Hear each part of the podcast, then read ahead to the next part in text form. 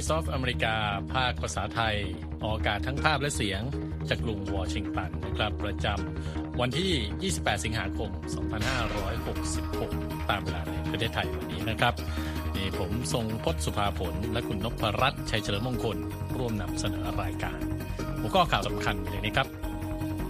รัสเซียยืนยันหัวหน้ากลุ่มแวกเนอร์เสียชีวิตเหตุเครื่องบินตกชายผิวขาวยิงเหยื่อผิวดำดับ 3 รายที่ฟลอริดา คาดเหตุเด็ดช่างสีผิว ญี่ปุ่นเผยถูกชาวจีนแห่โทรคมขู่กรณีปล่อยน้ำเสียจากโรงไฟฟ้านิวเคลียร์ลงทะเล ผลศึกษาเผยลูกเพนกวินขั้วโลกใต้นับหมื่นตัวจมน้ำตายปีที่แล้ว ส่วนเสริมข่าววันนี้นะครับ มีรายงานผู้เชี่ยวชาญเตือน ปัญหาแล้งจัดในไทย อาจทำเศรษฐกิจสุดหนัก และภาวะยากจนรุนแรงขึ้น ส่งท้ายวันนี้ครับปารีสเตรียมผ่าตัดเมืองก่อนปี 2050 สู้วิกฤตอุณหภูมิร้อนจัด ติดตามรายงานเหล่านี้ได้จาก VOA ภาคภาษาไทยกรุงวอชิงตันครับ ติดตามข่าวหัวหน้ากลุ่มแวกเนอร์ เครื่องบินตกนะครับครับตอนนี้ความคืบหน้าล่าสุดเป็นอย่างไรครับคุณนพครัรับตน์ คือมีการยืนยันจากเจ้าหน้าที่สืบสวนของรัสเซียนะครับ ว่าผลการชนสูตร และตรวจสอบพันธุกรรมยืนยันแล้วครับว่าเยฟเกนีพริโกซิน หัวหน้าองค์กรทหารรับจ้างแวกเนอร์คือหนึ่งในผู้เสียชีวิต 10 คนในเหตุเครื่องบินโดยสาร เอกชนตกที่ชานกรุงมอสโกเมื่อสัปดาห์ที่แล้วครับสำนักงานการบินของรัสเซียกล่าวว่าผลการสอบสวน พบว่าชิ้นส่วนของผู้เสียชีวิตที่พบในจุดเกิดเหตุ ตรงกับรายชื่อผู้โดยสารที่ได้เปิดเผยไปแล้วครับ ซึ่งก็รวมถึงพริโกซิน และทหารคนสนิทอีก 2 คนคือดิมิทรีอัตกินและวาเลรีเชกาลอฟนะครับ ก่อนหน้านี้กลุ่มผู้สนับสนุนแวกเนอร์ได้ตั้งคำถามทางสื่อเทเลกรามว่าพริโกซินเสียชีวิตแล้วจริงหรือไม่นะครับ คุณสมพศครับเนื่องจากที่ผ่านมาหัวหน้ากลุ่มแวกเนอร์ผู้นี้ค่อนข้างระมัดระวังเรื่องการรักษาความปลอดภัยของตนเองอย่างยิ่ง เนื่องจากรู้ว่ามีผู้ต้องการสังหารตนอยู่ เครื่องบินโดยสารที่เชื่อว่าพริโกซินใช้ตกลงกลางทุ่งแห่งหนึ่งเมื่อวันพุธที่แล้วนะครับ ท่ามกลางเปลวเพลิงขนาดใหญ่ ขณะมุ่งหน้าจากกรุงมอสโกไปยังนครเซนต์ปีเตอร์สเบิร์กเจ้าหน้าที่รัสเซียไม่ได้ระบุสาเหตุของการตกครั้งนี้นะครับ โดยสื่อรัสเซียบอกว่าเป็นเรื่องโกหกทั้งเพ ที่มีข่าวว่าประธานาธิบดีวลาดิเมียร์ปูติน เป็นผู้สั่งการให้สังหารพริโกซิน สืบเนื่องจากเหตุกบฏสายฟ้าแลบเมื่อเดือนที่แล้ว ดังที่นักการเมืองและนักวิเคราะห์ในโลกตะวันตกกล่าวหาครับ ชะตากรรมของพริโกซินนั้น แขวนอยู่บนเส้นด้ายหลังจากที่เขานำนักรบแวกเนอร์ ร่วมกันก่อกบฏสายฟ้าแลบท้าทายผู้นำกองทัพรัสเซีย ด้วยการเข้ายึดกองบัญชาการทางทหาร ในเมืองรอสตอฟออนดอนเมื่อวันที่ 24 มิถุนายน ก่อนจะเคลื่อนตัวประชิดกรุงมอสโก แต่ทุกอย่างก็จบลงภายในเวลาไม่ถึง 24 ชั่วโมงนะครับก่อนหน้าที่จะก่อกบฏพริโกซินได้ออกมาวิจารณ์อย่างเปิดเผย เรื่องการขาดการสนับสนุนจากกองทัพรัสเซีย ให้แก่นักรบแวกเนอร์ ที่ปฏิบัติการอยู่ในยูเครนนะครับและเมื่อวันพฤหัสบดีที่แล้วนะครับ ประธานาธิบดีปูตินกล่าวรำลึกถึงปริโกซิน โดยบอกว่าเขาเป็นนักธุรกิจที่ชาญฉลาด แต่ก็เป็นบุคคลที่มีรอยด่างพร้อย ซึ่งตามคำพูดของผู้นำรัสเซียนะครับทำผิดพลาดร้ายแรงในชีวิตเช่นกัน ขณะที่โฆษกรัฐบาลรัสเซียดมิทรีเพสคอฟกล่าวในวันอาทิตย์ครับว่า ยังเร็วเกินไปที่จะบอกว่าประธานาธิบดีปูตินจะเข้าร่วมงานศพของปริโกซินหรือไม่ เนื่องจากติดภารกิจหลายอย่างในช่วงนี้ครับคุณทรงพจน์ครับ จากเรื่องสถานการณ์ยูเครนนะครับมาที่ข่าวยิงกราด ครั้งล่าสุดที่รัฐฟลอริดาบ้างนะครับ คุณนพรัตน์ครับชายผิวขาวสวมหน้ากากยิงสังหารชาวอเมริกันเชื้อสายแอฟริกัน 3 คนในร้านค้าแห่งหนึ่งที่รัฐฟลอริดาเมื่อวันเสาร์นะครับ โดยเจ้าหน้าที่เชื่อว่าคนร้ายมีแรงจูงใจ เรื่องการเกลียดชังด้านเชื้อชาติและสีผิวนะครับ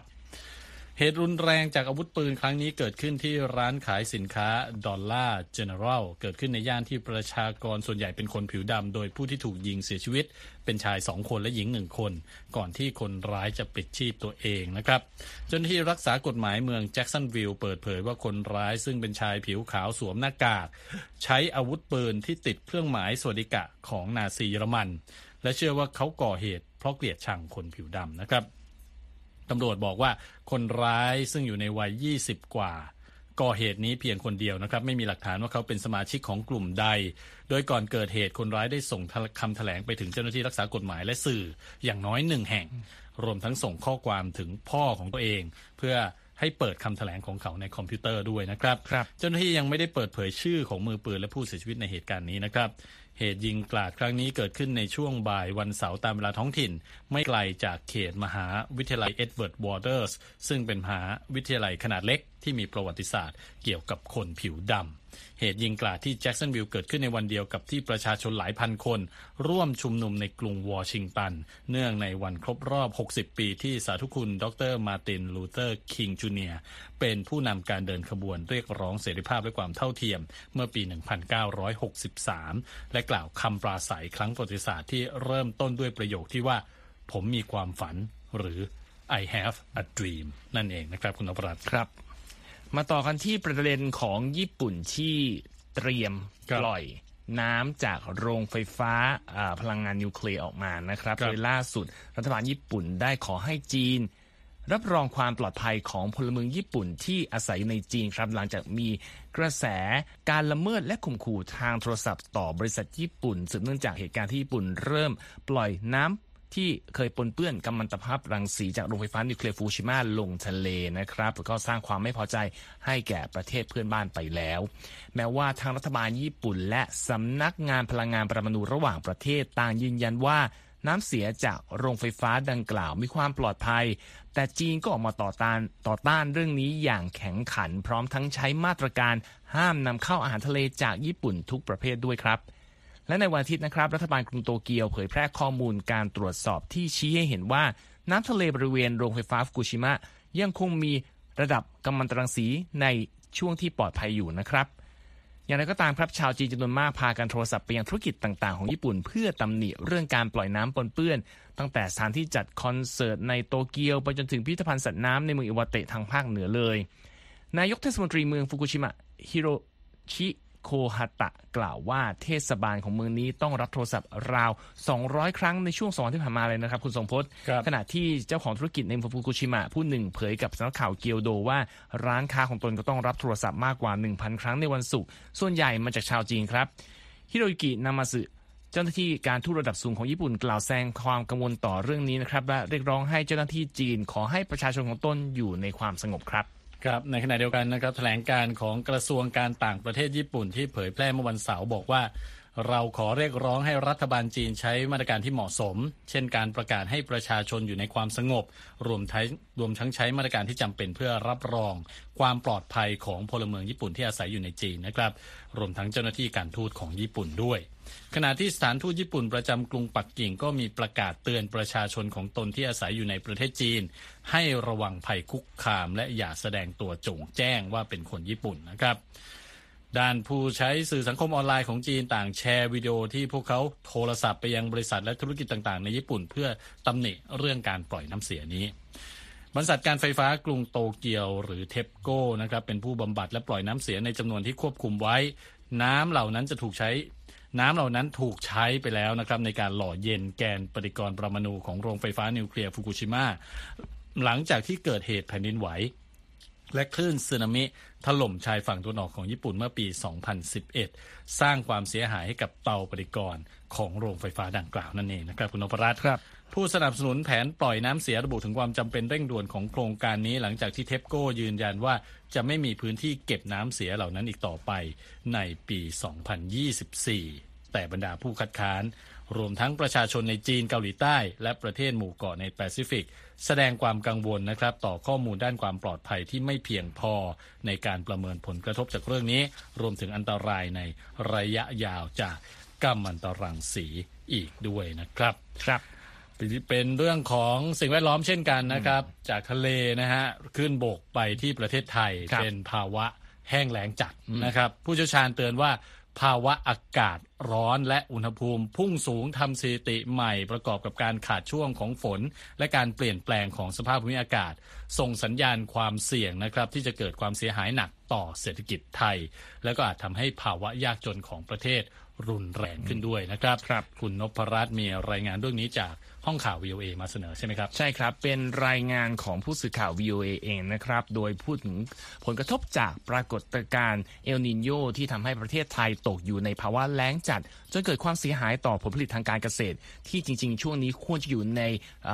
ช่วงของการเติบโตงอกงามนะครับข้อมูลจากกรมอุตุนิยมวิทยาระบุว่าปริมาณน้ำฝนจนถึงสิ้นเดือนกรกฎาคมของปีนี้นะครับในประเทศไทย ต่ำกว่าค่าเฉลี่ยถึง 25%เลยครับคุณทรงพจน์ และสภาพการดังกล่าวก็บีบให้รัฐบาลต้องออกคำแนะนำให้เกษตรกรลองหันไปปลูกพืชประเภทที่ใช้น้ำน้อยกว่าแทน หากยังไม่เริ่มดูการเพาะปลูกของตนนะครับ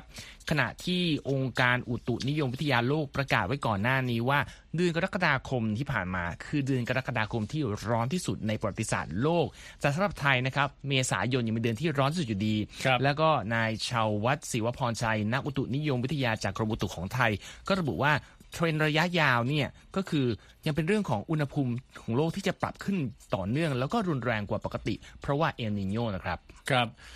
เราได้ยินคำว่าเอลนีโญมาหลายครั้งนะครับ หลายๆ คนอาจจะยังไม่รู้ว่าปรากฏการณ์เอลนีโญเนี่ยคืออะไร แล้วก็ส่งผลกระทบต่อสภาพภูมิอากาศอย่างไร ครับก็ในทางทฤษฎีนะครับ ปรากฏการณ์ธรรมชาติเอลนีโญคือการที่อุณหภูมิของพื้นผิวน้ำในมหาสมุทรแปซิฟิกตะวันออกและตอนกลาง อุ่นขึ้น ซึ่งเกิดขึ้นทุกๆ2อสปีนะครับ ส่งผลให้เกิดสภาพอากาศร้อน แห้งแล้ง และภาวะขาดฝนในแถบเอเชีย โดยในปีนี้ประเทศที่ได้รับผลกระทบอย่างชัดเจนแล้วก็มีอาทิอินเดีย จีน ลาว ปากีสถาน และเวียดนามนะครับ รายงานจากองค์การอุตุนิยมวิทยาโลกที่ตีพิมพ์ออกมาเมื่อเดือนที่แล้ว ชี้ว่าปรากฏการณ์เอลนิโยในมหาสมุทรแปซิฟิกปีนี้เป็นครั้งแรกในรอบ 7 ปีครับ แล้วก็มีความน่าจะเป็นถึง 90%ที่จะลากยาวไปถึงสิ้นปีนี้ด้วย รายงานชิ้นดังกล่าวระบุด้วยว่ามีความแน่นอนค่อนข้างสูงนะครับว่าสภาพอากาศโลกในช่วง 5 ปีจากนี้ จะอยู่ในระดับที่ทำสถิติร้อนที่สุดเป็นปฏิการ โดยหนึ่งใน5 ปีนี้จะมีอุณหภูมิที่สูงอย่างไม่เคยเกิดขึ้นมาก่อนด้วยนะครับ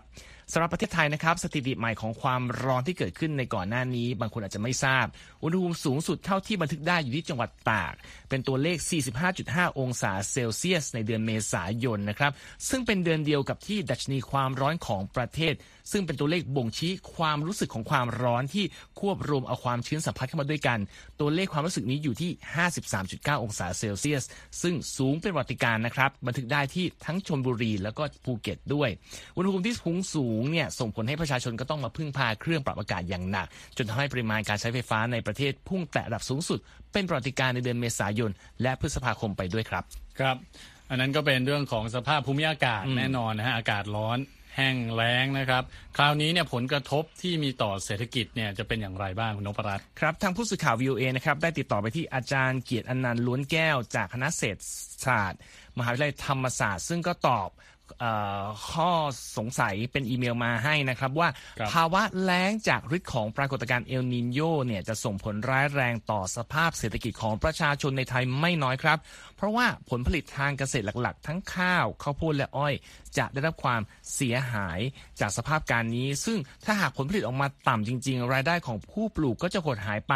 ซึ่งนั่นก็จะหมายถึงภาวะยากจนที่ลากยาวต่อเนื่อง เนื่องจากครัวเรือนของภาคเกษตรที่ประสบภาวะดังกล่าว ก็จะไม่มีทรัพยากรใด ๆ มาบรรเทาผลกระทบจากภาวะแล้งก็คือวนเป็นวัฏจักรนะครับ ข้อมูลทางการชี้ว่าในเวลานี้เกษตรกรไทยราว 40%เนี่ยใช้ชีวิตอยู่ใต้เส้นแบ่งความยากจนอยู่แล้วนะครับคุณสมพศขณะที่ภาคการเกษตรนั้นก็มีสัดส่วนราว 9%ของ GDP ของประเทศ ซึ่งไทยก็ได้ชื่อว่าเป็นผู้ส่งออกข้าวขนาดใหญ่อันดับสองของโลก และเป็นผู้ส่งออกน้ำตาลดิบขนาด ใหญ่อันดับ 3 ของโลกด้วย และแรงงานของภาคการเกษตรนั้นก็ยังคิดเป็นสัดส่วนสูงถึงประมาณ 1 ใน 3 ของแรงงานทั่วประเทศด้วยนะครับ ทั้งนี้หลังจากภาวะเศรษฐกิจไทย อ่อนตัวลงอย่างหนักในช่วงที่มีการระบาดอย่างรุนแรงของโควิด -19 สถานการณ์จริงก็เริ่มฟื้นตัวดีขึ้นนะครับ แล้วก็มีการประเมินว่าเศรษฐกิจไทยปีนี้น่าจะขยายตัวที่ระดับ 3.5%แต่ว่ารอยเตอร์รายงานเมื่อเดือนที่แล้วนะครับว่าคณะกรรมการนโยบายการเงินของธนาคารแห่งประเทศไทย เพิ่งจะออกมาเตือนว่า เศรษฐกิจของไทยซึ่งมีขนาดใหญ่เป็นอันดับสองในภูมิภาคเอเชียตะวันออกเฉียงใต้ อาจหดตัวเพราะปัญหาด้านสภาพภูมิอากาศ และความไม่แน่นอนทางการเมืองซึ่งนั้นเราพูดไปแล้วบ้างนะครับ ในประเด็นนี้อาจารย์เกียรติอนันต์จากมหาวิทยาลัยธรรมศาสตร์ชี้ว่าภาวะแห้งแล้งอาจทำให้มีความสามารถในการแข่งขันของเกษตรกรไทยเนี่ยลดลงในระยะยาว เพราะว่าถ้าครัวเรือนภาคการเกษตรมีปัญหาด้านรายได้ ก็จะกระทบต่อการลงทุน เพื่อพัฒนาผลผลิต ทั้งในแง่ของปริมาณและคุณภาพ อาจารย์เตือนนะครับว่าสถานการณ์ดังกล่าว อาบีบให้ประชาชนในภาคการเกษตรต้องหันไปหางานในอุตสาหกรรมอื่น ซึ่งถ้ามีการเปลี่ยนแปลงในองค์ประกอบของแรงงานของประเทศ ก็จะยิ่งมีผลต่อภาคการเกษตรซึ่งมีความสำคัญในระดับต้นๆนะครับทำให้ประเด็นความเหลื่อมล้ำในรายภาคและ ภูมิภาคก็จะรุนแรงต่อไปด้วยครับอืมฟังแล้วดูมีผลกระทบมากมายหลายด้านทีเดียวนะครับ คุณคอรับภรัตน์ยังไม่หมดเรื่องของผลกระทบสิ่งแวดล้อมเนี่ย เดี๋ยว ช่วงต่อไปเราจะมีเรื่องของไฟป่าที่กรีซนะครับครับเรื่องของจำนวนเพนกวินที่ลดลงที่ทวีปขั้วโลกใต้นะฮะแล้วก็มีเรื่องของอ่าอากาศร้อนจัดที่กรุงปารีสฝรั่งเศสด้วยโอ้มีหลายเรื่องคทีรับเดียวนะฮะคุณผู้ฟังกำลังรับฟังข่าวสดสายตรงจาก VOA ภาคภาษาไทยนะครับ ติดตามเราได้ทั้งทางเว็บไซต์ voa thai com Facebook Instagram YouTube Twitter หรือว่าตอนนี้ก็เป็น X นะครับ แล้วก็ Spotify ด้วยครับ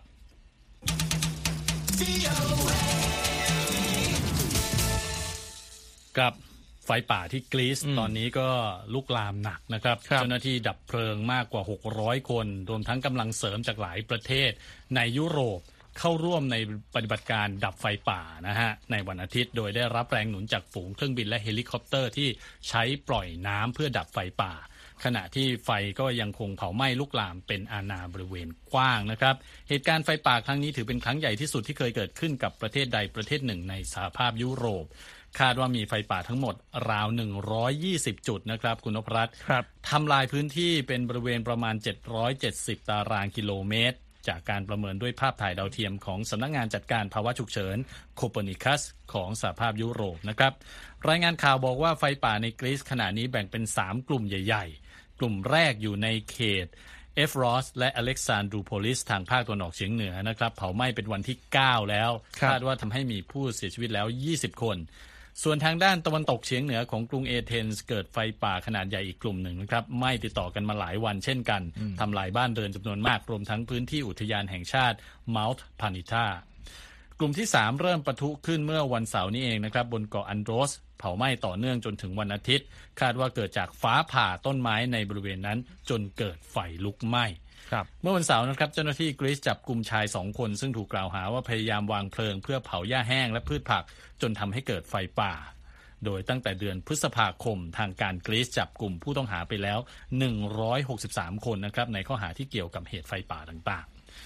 ฤดูฤดูร้อนปีนี้นะครับหลายประเทศทางภาคใต้ของยุโรปเผชิญกับสภาพอากาศแห้งแล้ง และร้อนจัดทำให้เกิดไฟป่าได้ง่าย นอกจากนี้เจ้าหน้าที่ของ EU บอกว่าการเปลี่ยนแปลงของสภาพภูมิอากาศโลกก็ยังเป็นสาเหตุที่ทำให้เกิดไฟป่าในยุโรปบ่อยขึ้น แล้วก็รุนแรงขึ้นด้วยครับคุณนพรัตน์ครับจากประเด็นเรื่องของไฟป่าที่ดำเนินอยู่ ย้อนกลับไปดูสิ่งที่เกิดขึ้นในปีที่แล้วบ้างนะครับคุณคสรัมบพศเพราะว่ามีผลการศึกษาชิ้นใหม่ที่ชี้ว่า ลูกนกเพนกวินจากกระพัดหลายพันตัว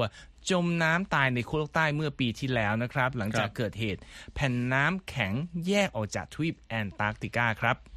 โดยผลสำรวจของบริษัท British Antarctic หรือว่า British Antarctic Survey ชี้ว่า ภาพถ่ายดาวเทียมแสดงให้เห็นว่าอาจมีลูกนกเพนกวินราว 10,000 ตัว ที่ตายไปเมื่อปีที่แล้ว และกล่าวโทษว่าการเปลี่ยนแปลงของสภาพภูมิอากาศโลกคือสาเหตุสำคัญของเหตุการณ์นี้นะครับ เพนกวินจักรพรรดิหรือ Emperor Penguin คือเพนกวินที่มีขนาดใหญ่ที่สุดในบรรดา 18 สายพันธุ์เพนกวินครับ แล้วก็ยังเป็นหนึ่งในสัตว์จำพวกนกที่มีขนาดใหญ่ที่สุดด้วย นักวิทยาศาสตร์อังกฤษรายงานว่าจากการสำรวจตรวจสอบข้อมูลจากดาวเทียม Sentinel-2 ของสหภาพยุโรป พบว่ามีลูกเพนกวินพันธุ์นี้ตายลงจำนวนมากครับ และงานวิจัยยังพบด้วยว่า 4 ใน 5 ของอาณานิคมของเพนกวินจักรพรรดิในแถบทะเลเบลลิงเฮาเซนใกล้คาสมุทรแอนตาร์กติกกำลังเผชิญหายนะ เรื่องการขยายพันธุ์เพนกวินด้วยครับงานศึกษาชิ้นนี้เผยแพร่ออกมาเมื่อสุดที่แล้วในวารสาร Communications Earth and Environment ซึ่งครั้งนี้นับเป็นครั้งแรกครับที่มีการรายงานถึงการล่มสลายด้านการขยายพันธุ์ของเพนกวินจักรพรรดิในดินแดนนี้นะครับ ปกติแล้วเพนกวินจักรพรรดิจะผสมพันธุ์และเลี้ยงลูกนกบนแผ่นน้ำแข็งขนาดใหญ่ที่ลอยในมหาสมุทรซึ่งเชื่อมต่อกับแผ่นดินหรือแผ่นน้ำแข็งอื่นนะครับ นักวิทยาศาสตร์ชี้ว่าอุณหภูมิน้ำทะเลที่เพิ่มขึ้นทำให้แผ่นน้ำแข็งในมหาสมุทรละลายเร็วขึ้น และเป็นเหตุให้ลูกนกเพนกวินที่ยังไม่โตเต็มวัยจมน้ำตาย เพราะเมื่อแผ่นน้ำแข็งแตกออกจากทวีปแอนตาร์กติกาเร็วเกินไป เนื่องจากภาวะโลกร้อน ลูกนกเหล่านั้นอาจตกลงไปในทะเลและจมน้ำตาย หรืออาจตายเพราะความหนาวเย็นครับคุณทรงพจน์ครับแมรี่แอนเลียศาสตราจารย์ด้านสัตว์น้ำและแอนตาร์กติก จากมหาวิทยาลัยแห่งทัสเมเนีย กล่าวกับสื่อออสเตรเลียว่า การล่มสลายของการขยายพันธุ์เพนกวินในปีนี้อาจรุนแรงกว่าปีที่แล้วด้วย ปัจจุบัน เพนกวินพันธุ์นี้เป็นถูกจัดนะฮะให้เป็นสายพันธุ์สัตว์ที่เผชิญการคุกคาม ซึ่งนักวิจัยต่างเชื่อว่าเพนกวินพันธุ์นี้อาจสูญพันธุ์ได้ในเวลาสิ้นศตวรรษนี้ เนื่องจากอุณหภูมิน้ำทะเลที่สูงขึ้นต่อเนื่องครับครับก็เป็นเรื่องที่น่าเป็นห่วงนะฮะสำหรับเพนกวินจักรพรรดิที่แอนตาร์กติกาครับมาที่เรื่องของการเปลี่ยนแปลงของสภาพภูมิอากาศที่เมืองหลวงของฝรั่งเศสนะครับกรุงปารีสซึ่งได้รับผลกระทบจากคลื่นความร้อนมากที่สุดแห่งหนึ่งในยุโรปนะครับ การศึกษาพบว่าเมืองหลวงของฝรั่งเศส อาจมีจำนวนผู้เสียชีวิตจากคลื่นความร้อนมากกว่าเมืองหลวงอื่นๆ ยุในยุโรปภายในปี 2050 นะครับและเพื่อรับมือกับปัญหานี้เทศบาลของกรุงปารีสก็พยายามหาทางปรับเปลี่ยนการปรับปรุงเมืองครั้งใหญ่ด้วยนะครับ คุณธัญพรสุนทรวงศ์มีรายละเอียดจากผู้สื่อข่าวลิซ่าไบรอันเกี่ยวกับเรื่องนี้มาเสนอครับ ฤดูร้อนที่ร้อนระอุของเมื่อปีที่แล้ว เป็นสัญญาณเตือนว่าปารีสอาจต้องประสบภาวะการเปลี่ยนแปลงของสภาพภูมิอากาศในอนาคต และเพื่อเป็นการรับมือกับปัญหานี้ สภาเทศบาลเมืองปารีสมีแผนที่จะปรับปรุงเมืองครั้งใหญ่ เพื่อเตรียมพร้อมสำหรับวันที่อุณหภูมิสูงขึ้นถึง 50 องศาเซลเซียส ในอนาคตอันใกล้นี้ค่ะกรุงปารีสเป็นเมืองที่มีประชากรหนาแน่น แต่ขาดแคลนสวนสาธารณะและพื้นที่เปิดโล่ง นำซ้ำยังก่อสร้างอาคารด้วยวัสดุที่ดูดซับความร้อนด้วยค่ะ มาอูดเลเลียเวอร์สมาชิกสภาเมือง ซึ่งเป็นผู้ร่างแผนการที่มีชื่อว่า Paris at 50 degrees Celsius กล่าวว่า วัตถุประสงค์ของรายงานฉบับนี้ก็คือการวิเคราะห์สถานการณ์ในปารีส และผลที่จะเกิดตามมาจากการเปลี่ยนแปลงของสภาพภูมิอากาศ และเพื่ออธิบายถึงแนวทางแก้ปัญหาใหม่สำหรับกรุงปารีสค่ะ รุงปารีสต้องการที่จะเป็นหนึ่งในเมืองที่เป็นมิตรต่อสิ่งแวดล้อมมากที่สุดของยุโรป และตั้งเป้าหมายว่าจะไม่ปล่อยมลพิษสู่ชั้นบรรยากาศโลกเลยภายในปี 2030 แต่แผนการฉบับใหม่ดังกล่าวของสภาเมืองนั้นเรียกได้ว่าเป็นการปฏิวัติกรุงปารีสได้เลยทีเดียวค่ะเลเลียเวอร์ผู้ร่างแผนการ Paris at 50 degrees Celsius กล่าวว่า เราจำเป็นต้องปรับเปลี่ยนถนนทุกสายด้วยการปลูกต้นไม้และพืชพันธุ์ เพื่อสร้างทางเดินสีเขียว และยังต้องปรับเปลี่ยนอาคารต่างๆ ด้วยการใช้คอนกรีตให้น้อยลง และใช้สีที่อ่อนลง แล้วเพิ่มน้ำพุเข้าไปเพื่อให้กลายเป็นอาคารสีเขียวอย่างแท้จริงค่ะ ในขณะเดียวกันเมืองอื่นๆ ในยุโรปก็กำลังทำการเปลี่ยนแปลงต่างๆ เพื่อรับมือกับการเปลี่ยนแปลงของสภาพภูมิอากาศด้วยเช่นเดียวกันนะคะเออร์ซูล่าฟอนเดร์ไลออนประธานคณะกรรมาการยุโรปกล่าวถึงความพยายามในการแก้ไขปัญหาในยุโรปว่า เมืองต่างๆ ในสหภาพยุโรปนั้นถือเป็นผู้บุกเบิกแผนการ European Green Deal ซึ่งเป็นเส้นทางสู่การเป็นทวีปแรกของโลกที่ไม่มีการปล่อยมลพิษสู่ชั้นบรรยากาศ อย่างไรก็ตามผู้เชี่ยวชาญกล่าวว่ายังมีสิ่งต่างๆ ที่ต้องทำอีกมากมายนะคะ ในการที่จะเตรียมรับมือกับการเปลี่ยนแปลงของสภาพภูมิอากาศ ก่อนหน้านี้ปารีสเคยประสบชะตากรรมที่เกิดจากสภาพอากาศที่รุนแรงมาแล้ว ผู้สูงอายุหลายพันคนเสียชีวิตจากคลื่นความร้อนเมื่อ 20 กว่าปีที่แล้ว ซึ่งเป็นโศกนาฏกรรมที่ไม่มีใครอยากให้เกิดซ้ำอีกค่ะธัญพรสุนทรวงศ์ VOA ภาคภาษาไทย กรุงวอชิงตันค่ะฤดูร้อนที่ครับขอบคุณครับคุณธัญพรครับ ก่อนจากกันวันนี้นะครับ เราก็มาอัปเดตอ่าภาพยนตร์ครับว่าเรื่องทำเงิไหนนที่ทำเงินอืมสูงสุดในช่วงสุดสัปดาห์นี้นะครับ ก็เป็นภาพยนตร์ที่ดัดแปลงมาจากเกมรถแข่งชื่อดังนะครับ Gran Turismo based on the true story นะฮะเรื่องเกมนี้เนี่ยเล่นกันมาตั้งแต่เด็กๆนะครับแล้วก็เพิ่งมาทำเป็นหนังครับเป็นเอ่อ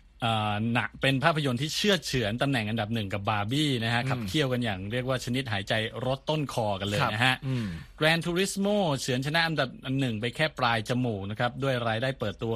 17 ล้าน3แสนดอลลาร์จากการประเมินของบริษัทเองนะครับขณะที่บาร์บี้เข้าฉายมาแล้ว 6 สัปดาห์เก็บเงินเพิ่มไปอีก 17 ล้าน2เอ่อ 17 ล้าน2แสนดอลลาร์ครับเฉียดกันมากเลยเฉียดมากครับ ในสุดสัปดาห์นี้ซึ่งเป็นวันภาพยนตร์แห่งชาติด้วยนะครับ หมายความว่าค่าตั๋วหนังเนี่ยลดลงเหลือเพียง 4 ดอลลาร์สำหรับภาพยนตร์เรื่องใดก็ได้ครับนะฮะการจัดงานนี้เกิดขึ้นเป็นปีที่ 2 ในขณะที่กระแสความนิยมในภาพยนตร์อย่างบาร์บี้และออ p เพนไฮเมอร์ที่ฉายมากกว่า 1 เดือนทำให้ธุรกิจ โรงภาพยนตร์ ปีนี้คึกคักกว่าปกตินะครับครับยอดขายตั้งแต่ฤดูร้อนเริ่มต้นขึ้นจนถึงเมื่อวันอาทิตย์ที่แล้วเนี่ยพุ่งมาอยู่ที่ประมาณ 3,800 ล้านดอลลาร์ไปแล้วคุณนพรัตน์ครับขณะนี้นะครับบาร์บี้เก็บรายได้ในตลาดอเมริกาไปแล้ว 595 ล้านดอลลาร์อืมกลายเป็นว่าที่หนังอันดับหนึ่งของปีนี้นะฮะครับที่ทำเงินได้สูงสุดแซง Super Mario Bros. Movie ไปแล้ว ส่วนตลาดทั่วโลกนั้นตุ๊กตาบาร์บี้กวาดไปแล้ว 1,340 ล้านดอลลาร์มากที่สุดในปีนี้เช่นกันครับสำหรับแชมป์สุดสัปดาห์นี้นะครับ Grand Turismo ถือเป็นการเปิดตัวที่ไม่สวยนักนะฮะสำหรับทุนสร้าง 60 ล้านดอลลาร์ กับเรื่องราวของหนุ่มนักเล่นเกมที่บังเอิญได้ไปแข่งรถในชีวิตจริง ต้องบอกว่าได้รับแรงส่งจากเสียงวิจารณ์ที่ออกมาดีนะครับครับ แชมป์เก่าสุดสัปดาห์ที่แล้ว Blue Beetle ก็ตกลงไปอยู่ที่อันดับ 3 อย่างรวดเร็วนะครับ เก็บเพิ่มไปอีก 12 ล้าน8แสนดอลลาร์2สัปดาห์ทำเงินไปได้แค่ 46 ล้านดอลลาร์เท่านั้น ก็ทำท่าจะกลายเป็นหนังคว่ำอีกเรื่องของค่าย DC Comics นะนะนะครับคุณนพรัตน์ครับส่วนที่ยืนยงอยู่ที่อันดับ 4 ก็คือ Oppenheimer นะครับของผู้กำกับคริสโตเฟอร์โนแลนเก็บค่าตั๋วไปได้อีก 9 ล้านดอลลาร์ทำให้ยอด รายได้สะสมในตลาดอเมริกานั้นทะยานเกิน 300 ล้านดอลลาร์ครับและตัวเลขสวยนะฮะ 777 ล้านดอลลาร์ในตลาดทั่วโลกครับปิดท้ายกันที่อันดับ 5 นะครับ หนังนินจาเต่านั่นเอง Teenage Mutant Ninja Turtles นะครับ เก็บไปอีก 6 ล้านดอลลาร์ นั่นก็เป็น 5 อันดับหนังทำเงิน ช่วงสุดสัปดาห์นี้นะครับ คุณนพรัตน์ครับส่งท้ายข่าวสดสายตรงจาก VOA ภาคภาษาไทยกรุงวอชิงตันวันนี้ ผมทรงพศภาผลและคุณนพรัตน์ชัยเฉลิมมงคลต้องลาไปก่อน สวัสดีครับ สวัสดีครับ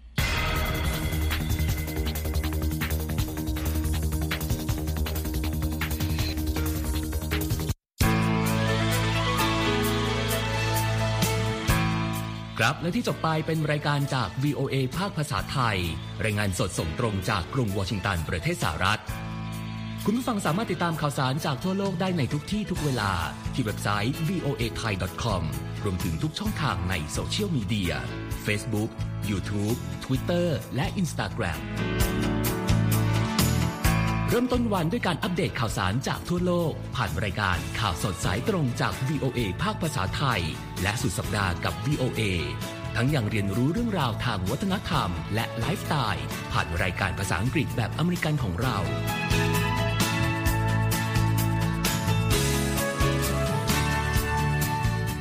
ติดตามความเคลื่อนไหวในประเทศสหรัฐ การเมืองอเมริกัน พร้อมเข้าใจที่มาที่ไปของเหตุการณ์สำคัญ รวมถึงข่าวต่างประเทศ จากแหล่งข่าวที่เชื่อถือได้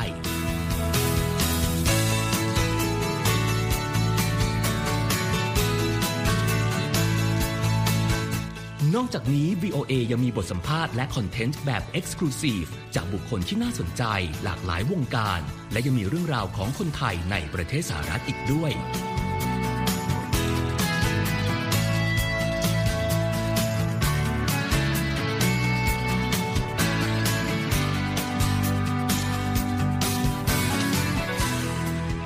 คุณนะครับที่ให้ VOA ไทยเป็นส่วนหนึ่งในการติดตามข่าวสาร สาระและเกร็ดความรู้ของคุณ จากรายการต่างๆ ที่เรามุ่งมั่นนำเสนอ เพื่อความเที่ยงตรง ทันเหตุการณ์ และมีประโยชน์ในทุกๆวัน